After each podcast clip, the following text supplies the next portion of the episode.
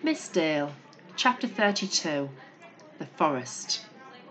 The house draws alongside the crest of the fiery volcano. Already it looks smaller and less angry than before. The gentle glowing streams of lava and the smoke pluming through the cracks seem beautiful now they aren't threatening to burn my paws or snout. I glance down at my fur. It's as patchy as the forest surrounding the volcano, and raw streaks of scorched and grazed flesh glare back at me like they're on fire. Wish Mocha was here with some of the goose fat and cucumber ointment she makes for burns. My smile widens as I picture her riding on a house of chicken legs, telling me how ridiculous it is.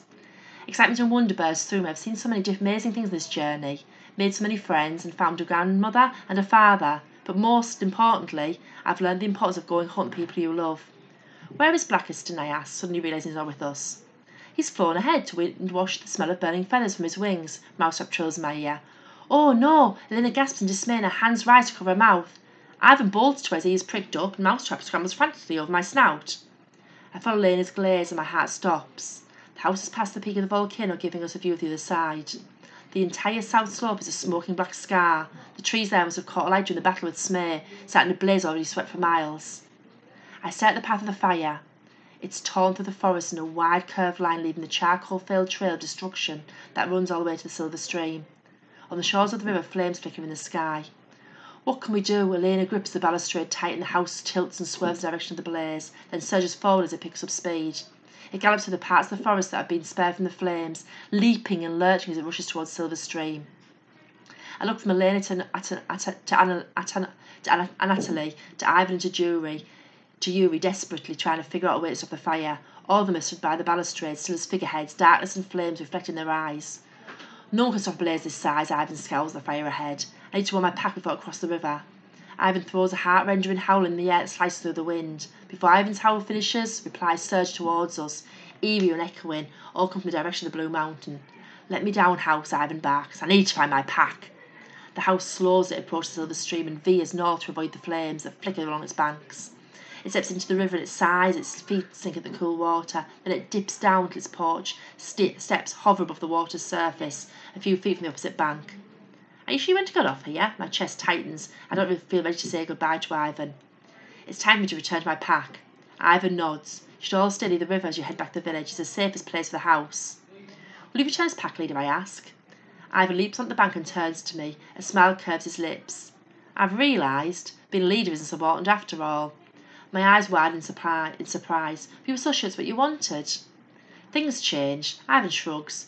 We defeated Zmey together as equals. That should make me not to be a leader feel strong. I can be strong as part of a pack. He grins, revealing his long, shiny fangs. I'll see you all again. He dips his head into a small bow, then disappears into the shadows. I left to pause a gesture of gratitude and goodbye, but I know Ivan is right. I'll see him again. I'm not sure where, but I'll come back to the forest. My first shivers of excitement at the thought, it's not only Ivan I'd like to see again, it's my grandmother too. I only got to her for a brief time. I was so confused and emotional at having woken as a bear. I want to visit her again and get to know her properly, because having a bear for a grandmother is as magical as having a monka for a mother. My grandmother I explained, should we warn about the fire too? Anthony looks at the Blue Mountain. She'll see the fire come from miles away. We'll have plenty of time to retreat further up the mountain if we need to.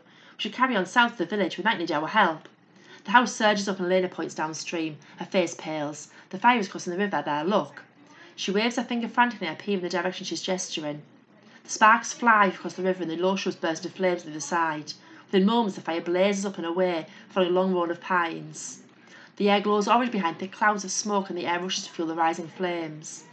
The wind is sweeping the fire towards the village, Anthony frowns. So fast the villagers won't have time to prepare. The house takes off, picking up speed as it splashes through the river. Yuri squeals, he skids backwards, and Elena grips the balustrade tight. Faster, she urges, we need to get to the village. Her eyes well with tears, and I realise Elena's worried about her mother Valentina, trapped in the village without her house. Mousetrap's claws dig deep in my ear, and the wind gushes through my fur as the house sprints and splashes through the river's silver stream. The house's, house's chicken legs are long and its steps huge and bounding. We travel faster than ever moved before, faster than a sledge over ice or a 20 strong dog, dog sled. We speed past the Blue Mountain and stare into my eyes blur. Barely see the of my grandmother walking calmly over snow towards the peak.